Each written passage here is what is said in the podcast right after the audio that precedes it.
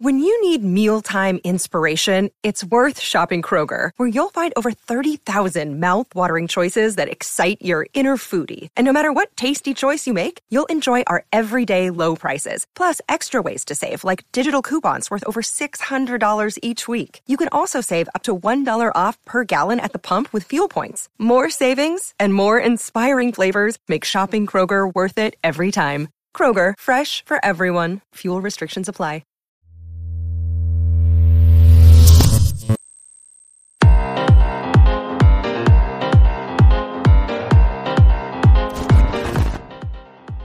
What's up, everybody? Welcome to another episode of Game Dev Unchained, the number one podcast episodes of game development and the lifestyle thereof. How are you guys doing? I am your host, Brandon Pham, and with me a special guest, a returning guest, uh, Lyndall Kempis. How you doing, Lyndall?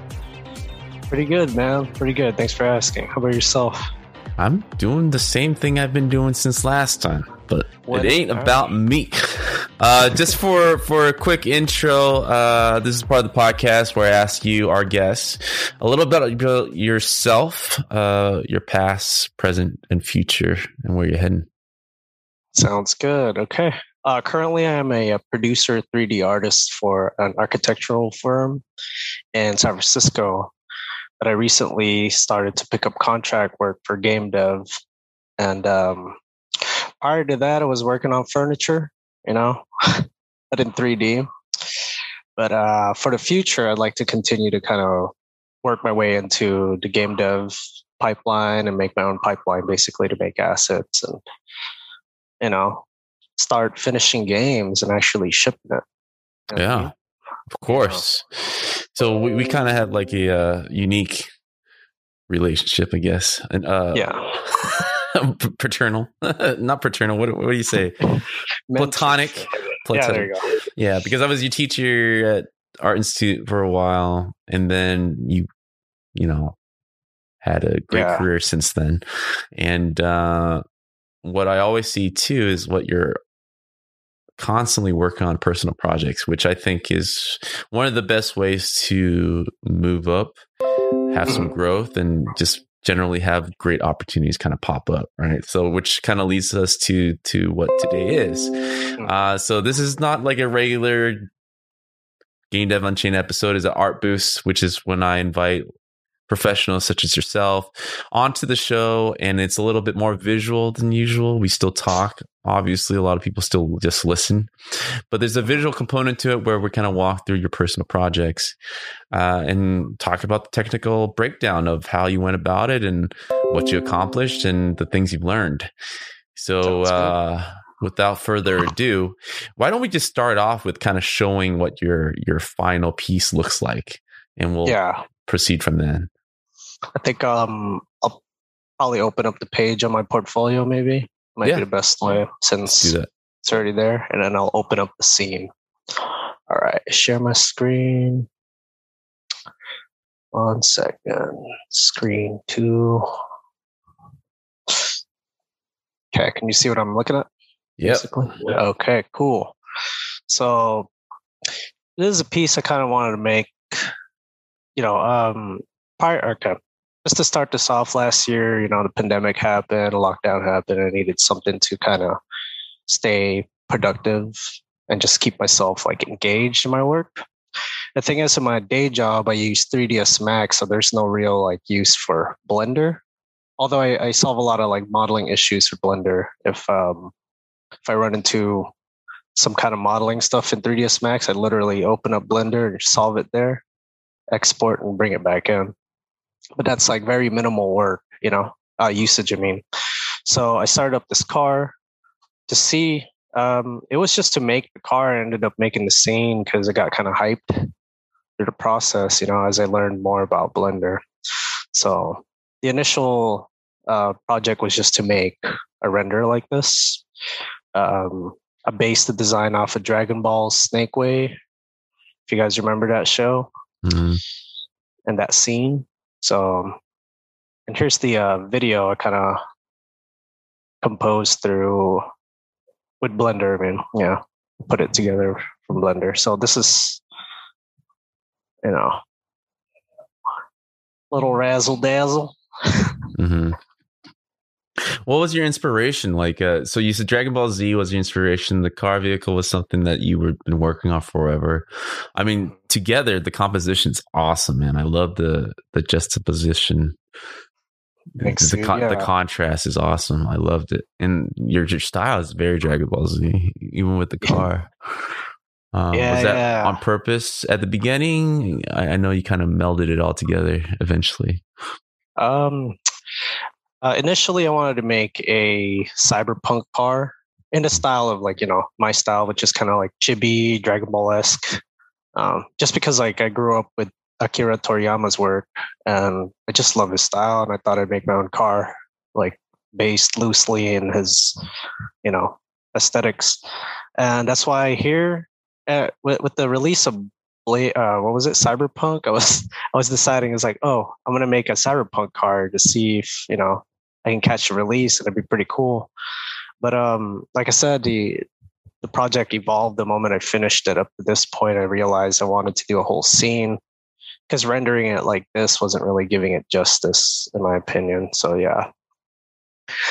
Um yeah this was for cyberpunk but the idea was just to keep it kind of simple. So no ba- no baking of maps there's no other outside process except making this all in blender and just these are all procedural materials in blender right now so yeah in terms of processes, right? Like one of the biggest things with game develop professionals or professionals in our field, they they uh, it's a real accomplishment uh, when when a project is finished uh, as a side thing, right? yes So, Yeah, what yeah, was yeah. your your planning with that? What- Did you have like a firm deadline for yourself that you wanted to hit? Uh, how much time did you initially plan to dedicate to it to to hit that deadline? And what what did it end up being uh, Hmm. on average?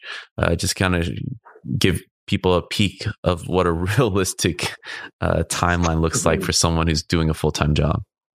right on right on yeah so managing like having a day job and you know having friendships real relationships and stuff like that just juggling all that together.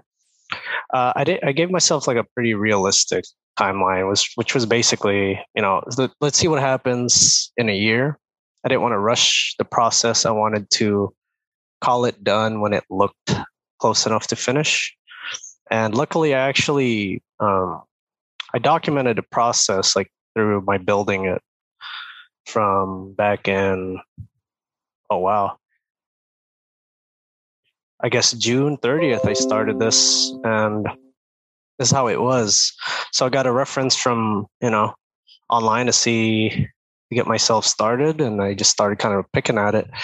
At this at this point of the uh, of time I didn't really have a I didn't have a deadline just yet. I was just like let's just start a project and then you know i kind of roughly drew out what i want to make which was basically yeah the cyberpunk car cyber esque and then yeah so day day one blocking, day two i started to kind of put it together first the first thing i kind of um uh one second first thing i kind of wanted to make sure was um getting across was basically the silhouette of this car. hmm So that's the first thing. Three days in, Did you have a block it all concept like you mentioned? Uh, so Um, you you based it off of a real car and, and just Yeah. pushed and pull afterwards. exactly. Uh, I kind of messed around with it in real time, basically. So as soon as I, you know, like m- most of these things are kind of made up as I go. Like if you've seen a bumper kind of changes a lot. I started looking up other cars as well from that era in the 80s, the 70s, and just kind of picked and pulled what I like. So you can see me kind of changing the body kit there, changing the skirt. I tried like an open face sandwich Mhm. look in the front, but you know, just the, I guess you could call this part of like the dev look, right? That's like the term for it, hmm look development, and just kind of continued. I thought I liked this, and then I ended up changing it.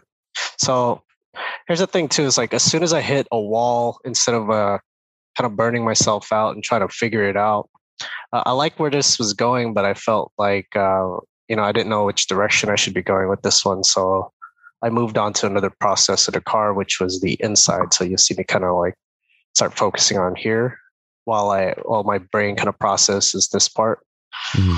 And just you know taking a break basically. So I started moving on to the interior, slowly picking it away. This is day eight, but as you can tell, like I'm I'm spending like whole months in between. Like there's days or weeks in between where I'm not working on it at all. You know.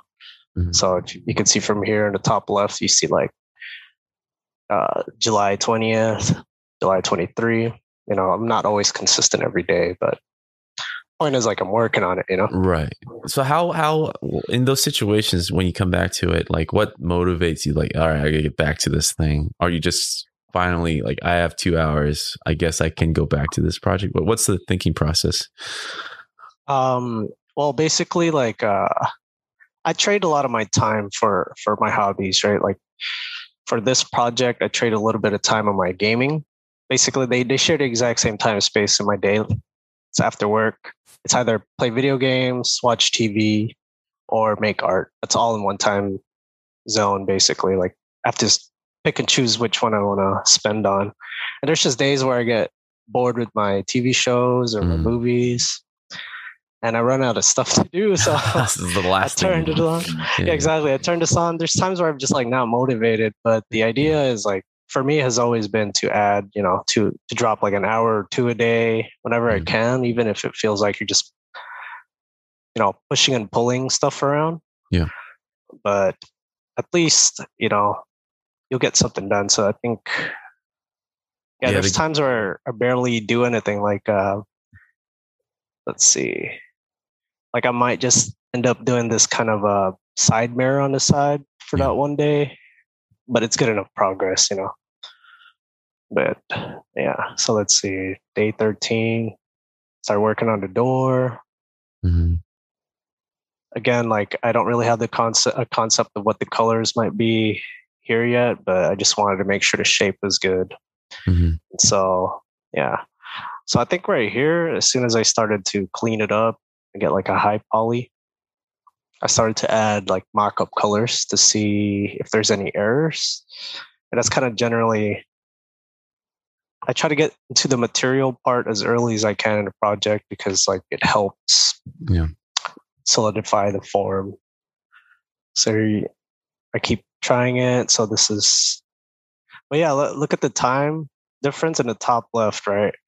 if you look at the last time, July 30th, day 13, day 14 was all the way in December. You know I, I mean? really love how you kind of diary your your screenshot. I've uh, it's something yeah. I should be doing. it's really helpful to kind of see the, the, the gaps and uh, right now for listeners, uh, Lindo's kind of showing us how he saves his JPEG in terms of yeah. uh, dates and timestamp uh, it. Yeah, yeah, timestamp it. That's very clever. I kind of, I kind of, well, I kind of thought of that idea because of you know how we we've been doing this kind of uh, interviews, and I thought about how mm-hmm. maybe one day I'd like to make a tutorial. You know? yeah, of course. Yeah. Try to get pipeline as clean as possible, and so think this was like the best way to take notes as I go and keep track of what I finished in between that time. Well, keeping track and um, being able to see progress are like one of yeah. the are, are two of the biggest things to kind of um, help with motivation. Like getting yeah. started is always like the hardest, but like as soon as you start moving things around five minutes in, I always find myself enjoying it again. Yeah. it's like why, why why you take so long just to do this? Just do it. Um, I, I think this this whole screenshot thing has helped me kind of like uh, get myself on board quicker because I've just kind of flipped through it and I'm like, okay, where where's the trajectory so far, you know? And it's kind of by accident. So seven day seventeen, although I kind of messed up on the days here, and then day eighteen, more fleshing out. yeah 19 days in. Yeah like there there's huge gaps in between the timelines but mm, yeah, yeah, this is all between like other art work and other you know between work and stuff. So on average, what, what do you feel are, are like the gaps? Like two weeks, a month on average when you get on back average to mm, working on it, to taking a break? Well, since I consider this one of like what I call like uh, one of my masterwork, so Mm, I I kind of leave it in the back burner, and I take you know everything everything else gets kind of pushed up front because you know my day job and right. contracts and stuff. But it, that's why it kind of depends on that. So you saw me jump in from July all the way till December January. to shoot, or yeah, that was a huge gap in between. months, So yeah. yeah, so but I don't know. The the more I kind of flesh it out, the more I kind of want to log more hours in. As you can tell on the top, like started getting more consistent, You're wanting to get more time seeing. in. Yeah. Yeah, and that's what really what it is. So I think at this point, oh, for the materials too, I just kind of picked like primitive, um, you know, uh, procedural textures available to Blender. I'll Mm. kind of show you how I do that basically. Mhm. But from here, day 24, I decided, you know what? I think I can make a scene. Just keep making the, you know, the project bigger and bigger. hmm so yeah, this is the, you know, the progress so far. So that was stage one, which is modeling phase. Stage two, I decided to, you know, put the thing in scene.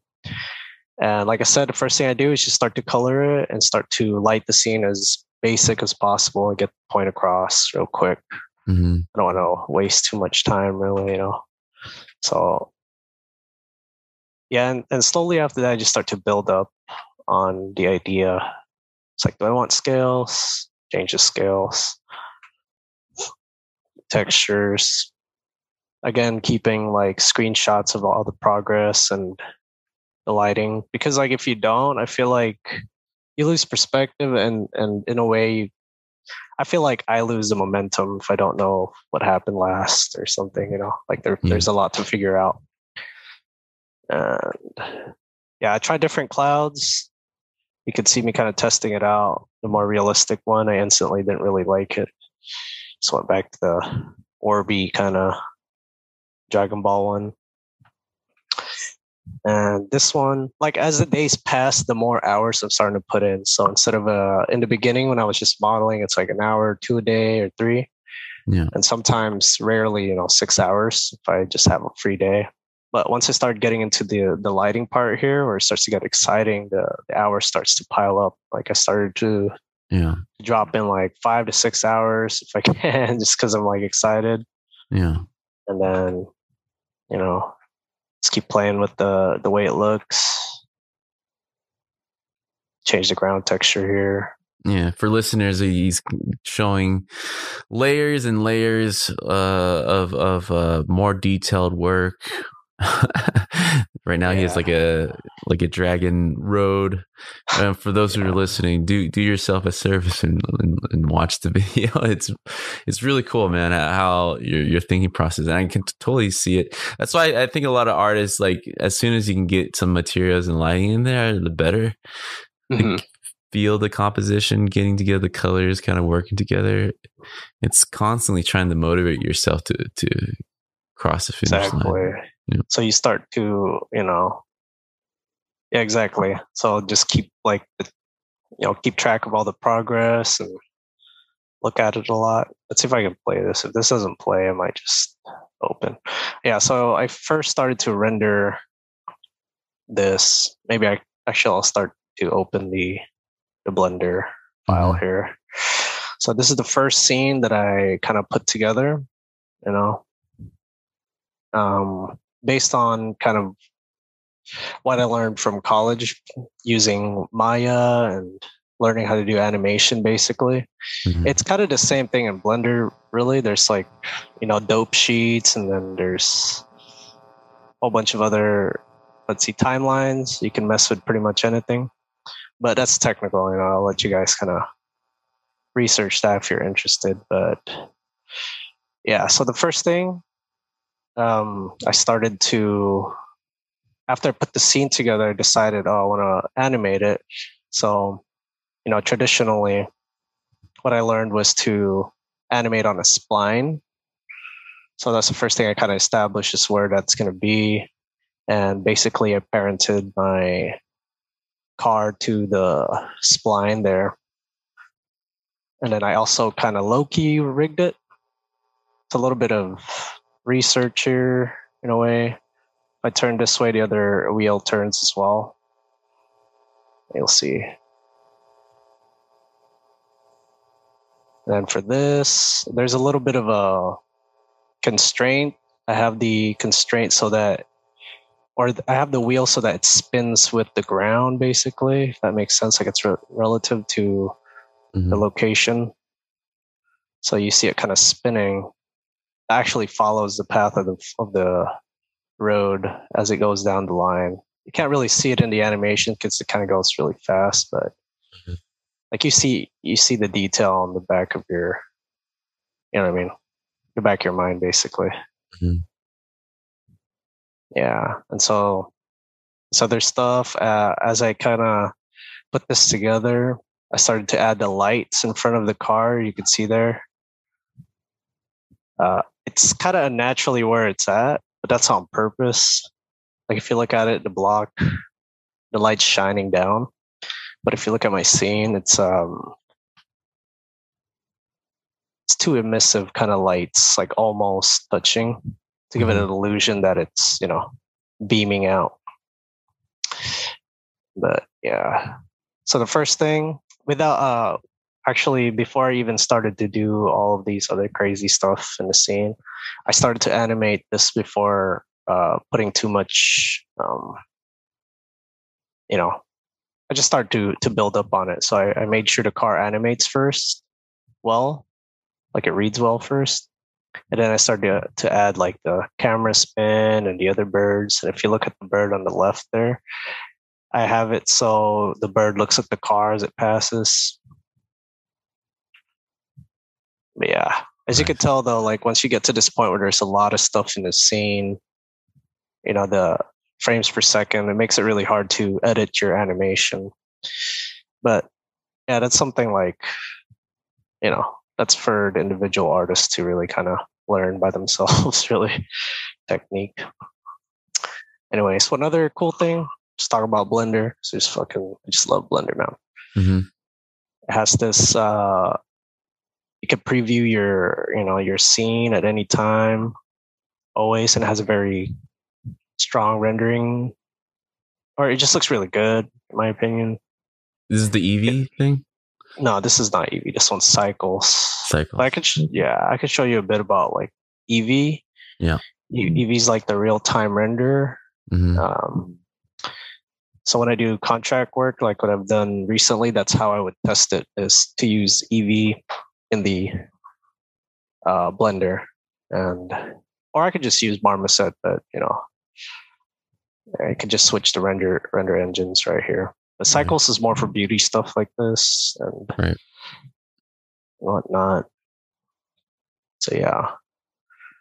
So after after I did this scene, I decided it wasn't really long enough. It was like five seconds or something. Um, and then I decided to, uh, oh, I shouldn't have clicked that. So this is the PBR shade mode right here. But this scene isn't really built for PBR. I didn't build it that way. So yeah. it's going to look kind of funky when it loads. but, okay, here we go. I'm going to open the second scene basically. I saved like a separate file for the second scene just so I don't mess this one up, you know. Mm-hmm. Well, what has been the most exciting thing? I know you've been using Blender, an early adopter of Blender for a while. What was the most exciting thing the past year that was added that you you thought was a huge um huge Ooh, progress? Okay. Oh man, there's I think like every day that I use this, I kind of learn that there's a lot of very useful mm. aspects about Blender. Um, you could basically make uh, what was it like a node based object uh, disbursement tool. It's kind of like man, it's hard to uh, it's hard to describe, but there, there's a lot of features I haven't really even touched on. But my favorite so far has been this kind of GoB function from mm-hmm. Blender to ZBrush, which is right here in the top right. You'll see like an export button. I see, and it's instantaneous to ZBrush, so it doesn't really, you know, if you rely on ZBrush, then you got that. Yeah. And a pipeline up here in the top left, you can export to Unreal when you're using PBR stuff, which is what I've been kind of using nice. recently and everything is instantaneous. Like it's suddenly in the program you need it in. You can do your tests really quick. Um, yeah, almost every week they add new tools for you to use, and I guess that's my favorite part about it is how it's since it's open source, you're always kind of getting more tools. You know. Yeah. And the rendering engine, they keep updating that. So it just looks better and better every single time I open it. But one of the first things is to really, or one of the first hurdles I think when people open a blender is to get the controls right. Yeah. And I feel like when people get past that, you know what I mean? Yeah. It's it's just as powerful as any other engine, really. You know. Mm-hmm. But yeah, for me, it's it's it's all the little features and the extra scripts, and uh, you know they're really easy to add. Um, they always add it here, or sometimes they'll add it automatically. So you open up this this bit right here, and it shows you like all the available add-ons that are compat or you know supported by Blender. You can also add custom ones too, but this is another neat thing. If you need palettes or brush sets, whatever, GoB. This one's for ZBrush you just kind of click it on and then suddenly it's on. Yeah. Anyways, let's see. Yeah, pretty much. So I did this scene. This is the second scene. Kind of just like did a uh thought it'd be kind of cool to see it kind of enter the environment. So I had the car kind of coming down from the back snake road end it this way and then put it together with the first uh, scene so yeah but pretty it, straightforward you know mm-hmm. there's always been like two types of artists. I'm kind of in the latter where one is very open and constantly asking for uh critiques from right. uh, like a trusted group of peers and the other is like uh it's not done till it's done. You don't see it till it's done which is kind of like me. Uh did you uh, ask for eyes during this whole process? Did you just oh yeah. Okay. Definitely. Um the thing about me is like my art kind of uh you know career i guess has always been kind of public. You know i mm-hmm. always post what i've made. And in that way it, it gets me used to you know other people looking at my stuff and it gauges you know the quality if people kind of don't like it or whatever they real generally won't say anything. Yeah. but i ask all my other friends too in the in the industry and ask them it's like hey how does this look? Uh guess like like the shape and whatnot. And yeah so i take some feedback. Uh honestly there's a lot of stuff i couldn't have figured out without really asking a lot of my friends who already know how to use Blender, you know, and other aspects like the rigging part. I couldn't have figured that out by myself, honestly, or at mm-hmm. least it would have took me a lot longer if I didn't just didn't ask. But luckily, someone in my network knew. It's like, oh, you can, you know, render or you can rig it this way. So take mm-hmm. their suggestions and just kind of put it all together. That's the advantage. I guess the the disadvantage is if like if you take criticism or any of that kind of harshly, mm-hmm.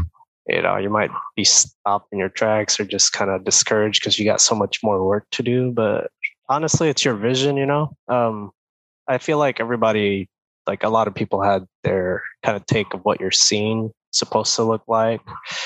A lot of it I heard, but um, you know, only you as the artist would know what would fit in there. So you kind of make that judge judgment call in the end, anyway but yeah, definitely take some feedback. My opinion, I think it helps. Yeah. I always yeah. find it um, interesting when talking to artists uh, when they're working on a personal project. I mean, unless they're like just like some artists just do it because I don't know they don't do anything else. But like other artists, they kind of pick it up like at certain points of their career or certain points of their their life, right? Where it's like in response of something. Um, I think we mentioned it before, and it sounds like you're starting to get back into the gaming side of development. Like, yeah, is that yeah. the is that the motivator to to kind of start this project? To kind of like get your wheels turning again and greased up. Yeah, definitely. I um had some time to kind of figure out what I wanted to do with my 3D. This, this is during the pandemic, right? In the in the middle. Yeah. Okay. In the middle of it, I had to kind of figure out and make a pivot. You know, it's like it's cool where I'm at, but I have to think about where I can apply my future skills. You know, where I want to take my career to. And you know, I, I listed out the things that I needed to learn for myself, which was basically Unreal and to polish a pipeline that suits you know game development basically and yeah i've been doing a lot of research lately kind of get back into it and mm. blender has been really yeah since it's free you know and it's always no it's it's a good bet yeah everyone's kind yeah. of learning it i think people are starting to kind of come around and really use it and the more videos i start to see about how easy it is to implement into your um, your workflow, you know, the more motivated I'm starting to get. So yeah, there was that. Uh, I kind of thought, you know, I think it's, I kind of gave myself like an assessment. It's like I said, like it's whatever I'm doing right now is pretty cool for a job, but in the future, I'd like to start to take on things that are of my interest purely. Like, yeah. you know, it's like sometimes all I want to do is make game art for months and yeah. not have to worry about a day job one day. And that would be kind of the dream. So, you know, I'm starting to just ramp up to that, start to pick up contracts. Mm-hmm. And um, speaking of that, I think there's like an important aspect of Blender that I think I want to kind of highlight. Uh, I'm not going to share who the who this game is for, but at least I'll show you like the process of you know how this can be an advantage for pretty much anybody. Mm-hmm. So for me, if you don't have a oops, if you don't have Marmoset or whatever, yeah, because I know that kind of costs some some money. But here in Blender, you could also kind of you can check out your your PBR materials and definitely integrate into a Unreal workflow, basically. So or PBR workflow. So I'll show you how easy it is. You know, turn on, uh, I'll go to the preference, show you one of the tricks that I found out. Uh, node Wrangler.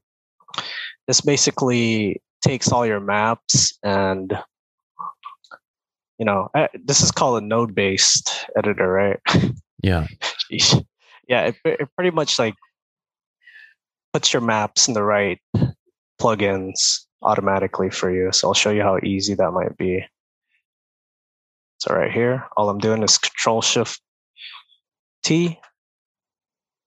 I'm going to pick all the maps I'm going to use. Then it applies automatically. And then from here, you know, since my project right now is in Unreal, from here, all I have to do is click the pipeline here and export to Unreal and then from there I can turn in my work basically. But this is a PBR asset right here, so you could always test it. You change the environment. Yeah. Mm-hmm. Anyways, yeah, that's been, this is my most current workflow basically. Blender to ZBrush, a texture and substance. And I'm starting to use Unreal, so I'm pretty pretty happy about that. It's in terms of your personal assessment and things that you need to catch up on. Like, what uh-huh. did you put put in on uh, where you want to end up in five years? Are you looking to make your own game? What, what's the the grand goal here? For, for uh, the grand goal definitely is to be uh, autonomous, right? Make mm-hmm. my own, be my own boss and stuff like that. Uh, for now, I want to I, I want to launch some games with folks. I'm at, I think I'm at the point where I want to join Ship- ship some, some. ship some games and actually get that experience under my belt, and you know, um, yeah, do that and then see. Honestly, um, I I think eventually I'll probably end up wanting to make my own games. Mm. You know, for now I'm kind of just feeling it out, try not to force it. I don't want to yeah obsess over uh, uh, a game company. Really, um, Well, being in the I- Bay helps, I think. You're still in the Bay Area, right? It's not yeah, a I'm still here. Yeah. Well, I'm assuming last year too, like most, you were at home doing the remote thing. Is that going to be a part of your big decisions too? Since a lot of people are starting to go back in the office now. Definitely, I'm trying to stay away from the office. Yeah. Mhm. so that's why I kind of want to jump into these things and kind of make that path for myself. If I if I feel like I need to, you know, pivot. Yeah. I feel like I can't do the the office thing. Uh, it's been Really it's been since last year March that I've been in office, but I really like working from home Yeah. over this last year. Yeah. I'm trying to take like a survey every time I talk to guests. Like, is is there a word yet of when you guys need to be back in the office, or is it still open ended Uh, for your? me, that one's yeah. it's kind of it's open ended. I think um they talked about maybe one day they- they'll do like half and half. I guess like uh not that many people in the office at once, maybe three days a week or Oh, that's fifty good. percent capacity half the week, and then the other fifty percent comes That's in. better than most companies, man. Most companies kind of reversed on that. I mean, like- just full on office now. Well, I mean, there was talks about it early in the year. A lot of the uh, people that I talked to had that initial hybrid talk. It's like, hey, maybe this is a thing. But as soon as you know the vaccines came out, completely reversed, saying that, oh no, no, we're gonna want you back in the office. no more half Oh. half. But Oh. you know that's very game development studios, so you, you're outside of that bubble. So it's Yeah. it sounds good that like there's people there's companies still uh, kind of holding on to that which makes sense right it, it's worked for a year it doesn't there's no reason why it wouldn't work for for more years to come Right, exactly. So for now, you know, I'm not too stressed. Like I, I like my day job, so Yeah. keep it till I uh, pay off my student loans. Basically, that's still a reality, Mm-hmm. unfortunately. No matter how successful you get, you still have to pay that off. it's true yeah, yeah, and you know, taking your advice, basically, just pay it off as early as possible. And it is a you relief know, yeah yeah, I've been kind of thinking about that. It's like I really just don't want to pay for that. You know, I like stretch it out till I'm paying for it while I'm old and hopefully forgive it. No, yeah I don't know if that'll ever happen. So just you know, that's also part of why I started picking up contracts too. Is like I wanted to accelerate paying that off at the same time, uh, learning new skills and expanding my my skills and you know be more relevant to the current pipeline today. Mhm. That's always been kind of thing. yeah i mean Yeah. development for different industries is always different i've heard so Right. many times about i always look at engineers because they um they seem to always have that choice of staying at a tech company with like all those um luxuries and still choose to go back to games for some reason. And it's always been the, their love for it. Now there's something about game development that's very unique and, and fun uh, and challenging that Right, you right. really can't find anywhere else uh, which is still very true right? So I think so. Yeah, I think like I think mainly for me, once I get rid of the student loans, like the rest, like I mentioned, like wanting to ship games. That's just me saying, like you know, maybe one day I won't have to worry about that crazy amount of debt, so I'll just pick up any project that I'm really interested in and help ship it. You know, despite of the the the amount of cash you're going to get paid, really. Uh, just do it for fun after a while, you know. Yeah, I mean, like the when it comes to bills, The less yeah. you have, the better. I mean, the, as soon as you pay off your bills, the, the, the sooner you can build up your wealth and have autonomy. Yeah. I mean, we're at that age, right? It was, I yeah. think, around late 20s, early 30s when it's like, I can't keep doing that. yeah, I'm like, I don't know, man. yeah, like we're becoming that old. It's a weird thing, right? You go into a place, it's like, oh man, I'm becoming the old guy in the office. Yeah. You see these young bucks coming in, and then it was a. I would say that's the age of a midlife crisis for a game developer. I don't know if anyone ever coined that for for game developer, but it was around 25, 30 ish, early 30, where I like had to make like a I knew I had to make a change. Yeah, because that's when you know your significant other, your my wife in that case is like, oh, let's have more kids and stuff. Is like, well, looking yeah. around is like, you know, you hit a certain point in your career, it's like I can't really make that much more. You know, yeah. I can beg beg for that 10%, right? But like I have to really show it within that year of why I, I deserve that one 10 it's ridiculous right so it wasn't until after I moved away it's like man if you want to make 10% more money do something outside work you'll earn that way quicker uh, yeah. and you build up that that ability to kind of continue that with no cap um, right right right so I'm, I'm glad you're going down this journey. It's like yeah man you can make all that money that you've always wanted without having to like play in that political uh right. the, the, the politics drama. is yeah the office drama is when it really built up around this time when you're like senior. Yeah. You know going for lead. I know you're like kind of a manager at this point but like that that it's a weird now you want to go a little higher right? You're anybody anytime there's like a single role that's everybody wanting it there's gonna be some drama involved. And uh, there's only so many times that you can leave a studio and keep coming back for for exactly. for, for promotions, right? So I kind of yeah, I'm trying to like mitigate that kind of issue because I know there'll be a ceiling one day, and I'm gonna want more cash, and I want to buy a a home place, or something. Yeah. yeah, so this is part of that journey, you know, picking up contracts and getting good at these things. To be honest, I might end up one day making tutorials for Blender, a side income or something. One day you start now, man. You're starting right now. I, I think. I, I, think after his contract, I'll start to like, you know, I'll start to record and see. Yeah, you documented. Yeah, you documented really well.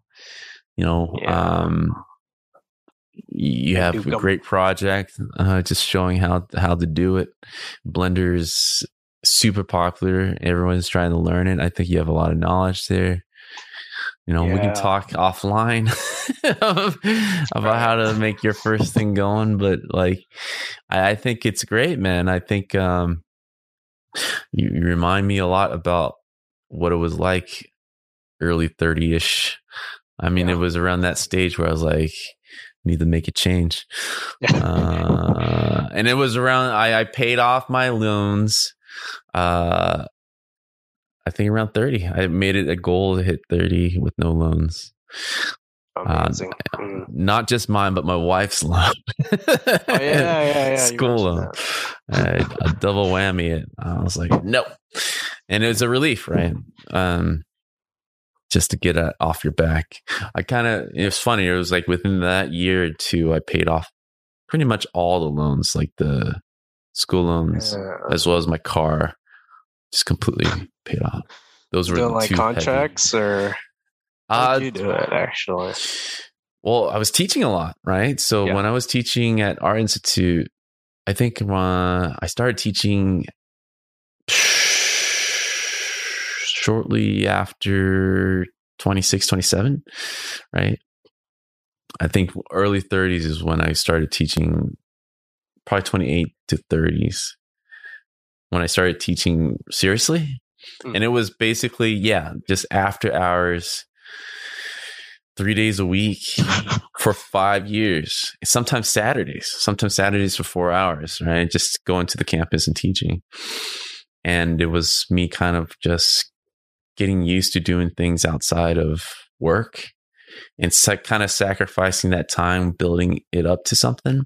And didn't really have a grand plan of like oh i can teach full time i did have like a ideas that i can build this secondary career into because teaching as an older fellow is a very realistic goal. It's like hey you know if you ever want to retire you can teach. But the thing with us is in technology is like you're only relevant unless you have one foot in the industry right? Otherwise you're that old guy teaching 20 year old 20 year olds 20 year old knowledge right? It's, it's not really great and relevant. Every year there's something new in game dev. So thankfully yeah i was in that you know i was working at sledge. I was still in aaa while teaching so that helped but then that slowly developed into creating games go online is like you know I'm pretty much coming up with all these materials myself. I'm showing it myself. At one point, I was teaching over at um, uh, what was that college in Emeryville? Um, Digital Expression College, right? The Expression College right across the bridge. Right. Like uh, they had a new campus in San Jose or something, or, or around there, and I. I was new, but I was teaching at an odd hour too, and they were very accommodating. So I was mm. coming there at like 7 p.m. and it was a two hour, three hour class. I was like, you know, I, I can teach then. I, if you guys can can do that, it's like, yeah, obviously. Uh, and they would basically give me the code to open up the building and we were the only ones there. And that was my first day. I was like wow you know? I'm, I'm, letting myself in. I'm turning all the lights on. I'm turning it all off. And it's like a legitimate school right? I was like i've never met the principal or anybody else. And then i did four or five years of that and i was like you know what? I can probably do this on my own. Yeah the consistency okay. is nice. But it was like one of those things like if you don't it's like opening the door to something to kind of have open opportunities open up. So even if you don't have your five year plan completely right. uh, planned out, it, it's like leaving a little breadcrumb to kind of see wh- or, or seeds actually planting little seeds to mm-hmm. see where it goes and kind of going along with the ride. But all of it really just boils down to to me then was commitment. Like I was putting in the work. I was doing three hours, sometimes three classes a week for five years straight. You know, that means a lot of like vacation time, sacrifice, you know, kids, you know, spending time with the kids and family, you know, sacrifice. But I knew that I had to have something on the side because right. I know this working in the studio thing was not to be my thing. Right. Uh, it didn't seem, it yeah, it didn't seem attracted to me in my 40s. like it didn't seem like a fun thing. And I saw that. I just didn't know exactly what to do. And then the, the teaching thing became the school thing, and the school thing became, you know, the podcast thing. The podcast thing kind of came at the same time. And then eventually creating my own studio and and servicing. And now I'm still working with AAA studios, but you know, as a partner, which is a whole That's different awesome. dynamic. Mm-hmm. But like all that stemmed from teaching. Um, it's awesome. Which open up opportunities. And so I'm I'm so happy that you're kind of going down this path because I know even though you don't know what what you're going to do, it, it eventually does kind of help you towards that grand yeah. goal. And um and I can't see it, you know. Yeah, exactly. And it's part of the fun, man super oh, relative. Oh, yeah. Man. And it's not about like the content. It's like, are you cool with dedicating extra time doing something else besides having fun and going to mm-hmm. work, right? And right, right. that's the difference maker. And um, what I saw the last year, a lot of people struggled working at home uh, for that reason. They, they had, they had uh, a separation between work and, and home. Right. And so when they were forced to kind of work at home. Uh, they didn't know what to do. they just couldn't schedule it. They they had kids running around. Um, so you know, uh, I, you know, upcoming roundtable, we're going to discuss it. But like the GDC survey, there was a huge delay of pretty much all the games uh, um, for every company because it was a huge mess yeah. trying to, uh, you know, uh, manage all the people remotely uh, and people managing themselves remotely. Yeah. But the the people that succeeded, the people like yourself and concept artists basically uh, loved it because they have that experience of working extra hours and yeah. knowing how they work at home and how to function and how to separate and focus um, it's a it's, an it's a skill it's an important skill and uh, maybe it can be built, built up but i kind of feel like people don't have the time to practice it so I think a lot of people can't do it. Uh, I, I so. really, yeah, it's disappointing to, to kind of see because I always believed that work, everybody should be working from home and everybody can work from home and their life uh, naturally improves. But uh, right. that last year kind of opened my eyes like, oh, wow, okay, this is only like very Not unique people can, yeah, only unique people can do it and, and get yeah. things done. Yeah. Man, I think uh, for me, um, one of the first things too is like starting this whole work from home and uh, during the pandemic thing is that like it was very offset for sure. Like I spent more time working and some days like you know uh, I didn't know when to stop. I kind of had the opposite like mm-hmm. problem where you know I just don't want to do I just don't want to make a bad work, bro. I just like I have a lot of pride in my projects and stuff, and uh, it got to the point where I started to schedule my free time. I had to yeah. s- schedule like um, my break times basically. That way I don't yep. burn myself out. Yeah. And definitely just trying to stay healthy mentally by, you know, staying off as much unneeded noise as possible. And I'm talking about like social media and just being on yeah.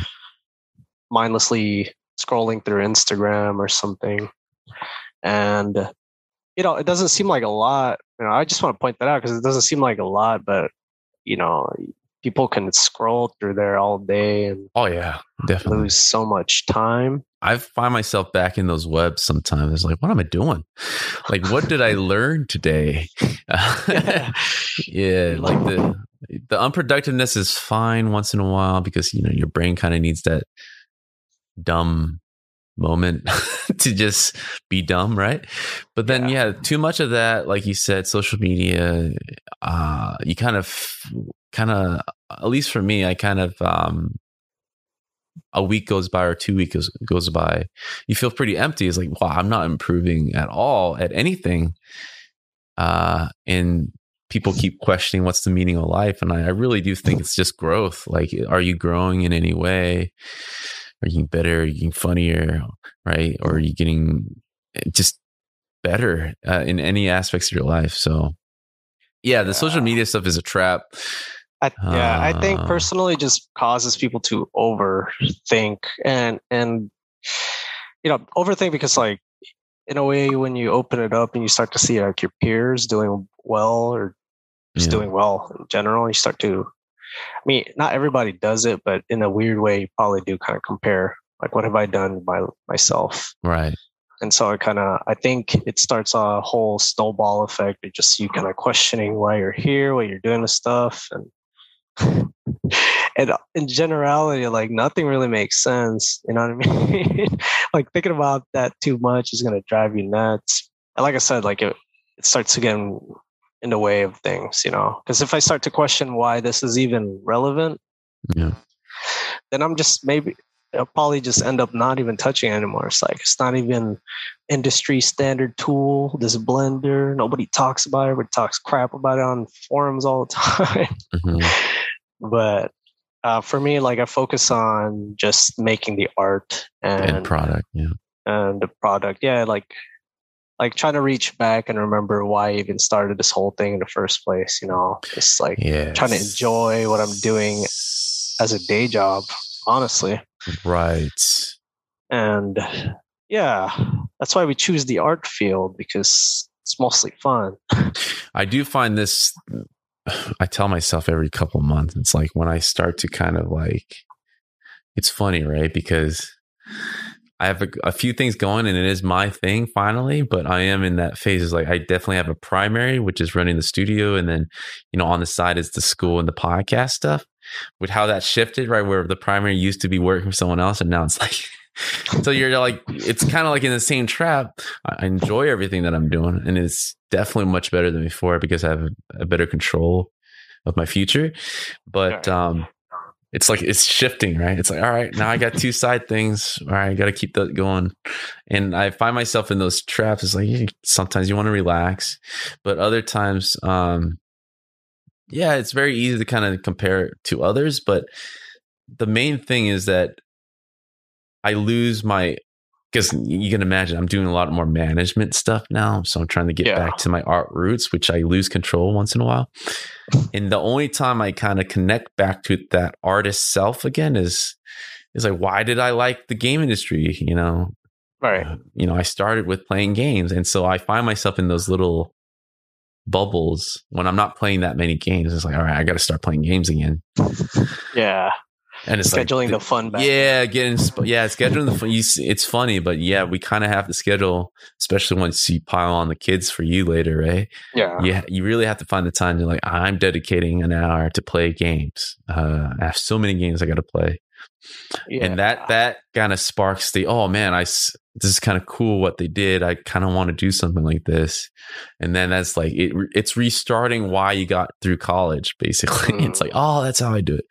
At least for me that's the fire that's I'm rediscovering time and time again. It's like you got to play that game. Yeah. To want to make an art work that looks like that game yeah to motivate you to want to work for or with those companies that make that mm-hmm. game you know what i mean yeah exactly yeah. very very weird thing uh yeah. you know obviously there's like badass artists out there that's always making art all the time but i think on average most of us are like we at least for me i find myself in this cycle of uh, slumps it's like all right yeah. i gotta remember i gotta do this right. Because you know the the life motivate. yeah the life stuff is fun man. It's like you got into a lot of it i think it does with age too. It's like you got to this part of your life where you're kind of comfortable. It's like and you kind of push the family off for a long time especially for me like all those years it's been work work work. Yeah. Working saturdays working three days after work to teach you know? It's like well more. Should, yeah i mean like what's the point of all that if you're not enjoying life stuff but, yeah, bring um, a balance in. Yes. So makes sense. But doing doing your own stuff helps. You know, being autonomous. But I am in that phase of my life where, like, yeah, I'm doing all this stuff myself. but what about the other two things that I want to do? so it's yeah. like it's like bringing. It's funny. It's like my juggling your own stuff, but uh, still the same yeah, exactly. issue. It's like you're trying to find time yeah to transition into that like um i don't know like I talk about balance a lot um I, I have some rules for myself you know like very general stuff like uh, when i spend time with my with my lady it's like i, I stay off of everything and just try not to multitask in general yeah you know what i mean yep I, mm-hmm. I i feel like that's a trap like i know people are kind of brag about being able to multitask for a while, but I think it just causes OCD in my opinion. Yeah. multitask is in like uh, while I'm working on this, I have like something else on the side. I have a TV show on the side or whatever. Uh, this, this thing that people can do where they're working and have Netflix playing in the corner. I kind of yep. used to do that, but honestly, it also still kind of gets in the way. Yeah. so to properly kind of not do that where you kind of like piling all these things like maybe i don't know just kind of like veering off a little bit but maybe not trying to watch a movie at the same time you're working on your art. Like have a separate time for that in my opinion. Like you know maybe after you're done working for your your art actually sit down and watch something you like. You know kind of slow things down. Because again i feel like the mental is always the you know the last hurdle in my opinion like you know people start to get into their heads throughout this whole kind of lockdown and getting stuck because it starts to get depressing when you think too much in my opinion mm. but yeah um yeah so definitely trying to get back to the whole like why i love this whole this whole thing kind of slowly getting into it i always talked about wanting to pick up contract work for games, and I'm starting to do it. And like what you said, just kind of plant the seeds and roll with it, right? And just see where it goes. Hopefully, it'll develop into, you know, a really fun career after this, which I think it will. You know. Yeah, man, I'm, I'm super, I'm super excited to kind of hear you uh, doing what you want to do. Uh, pandemic, man, either makes you lazier or more uh, efficient. so I'm glad you're you're taking the latter and yeah. and and looking at ways to make your your life better. Mm. So uh, I think that's the the perfect way to to kind of uh, end with that note. But I uh, this is the, actually the part of the podcast, if you don't mind, um, to kind of tell the people out there how to find your stuff, uh, yeah. how to connect with you.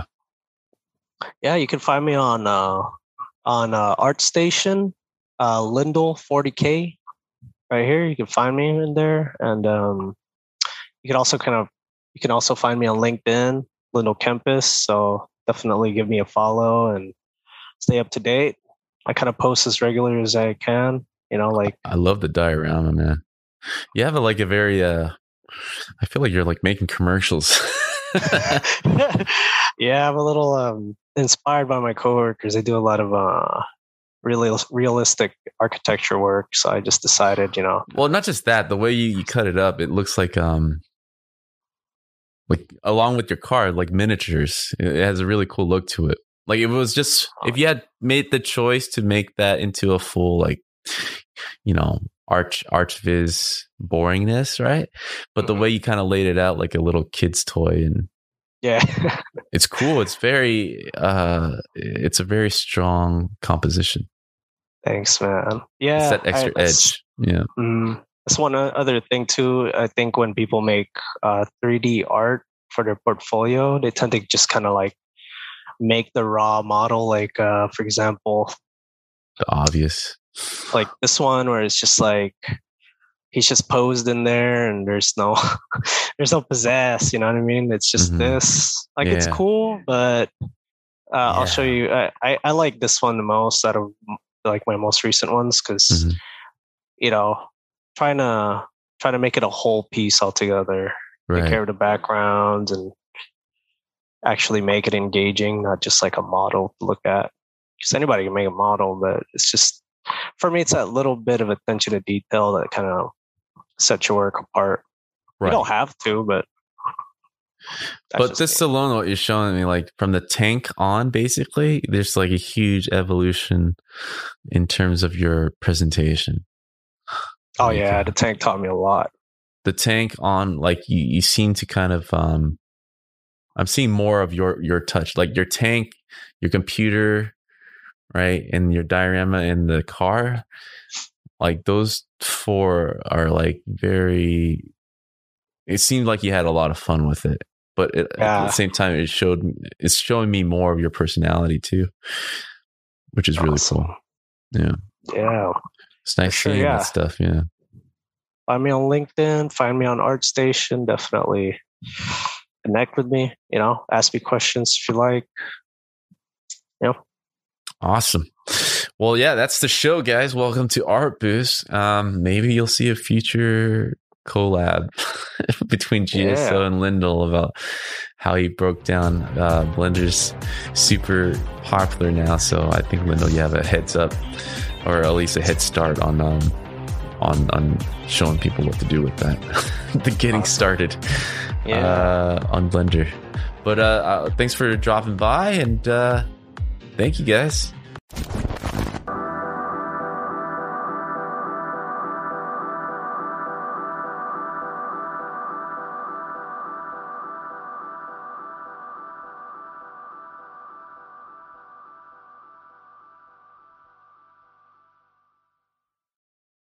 Thank you for listening to today's episode.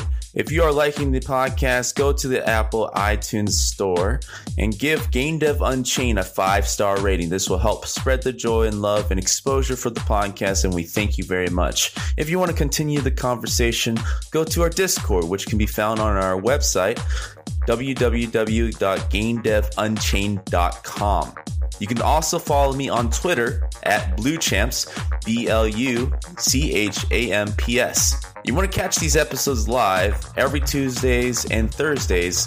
Go to twitch.tv forward slash blue underscore champs. Email me any of your concerns or questions that you want me to read aloud at the beginning of each episode at info at gamedevunchained.com. And if you want to further support us and help unlock the next feature, which is the voicemail feature, go to patreon.com forward slash blue champs. This gives listeners a chance to kind of call in, leave a message for both me and the guests to answer your deepest, darkest questions and comment on your deepest, darkest secrets. Thank you, everybody.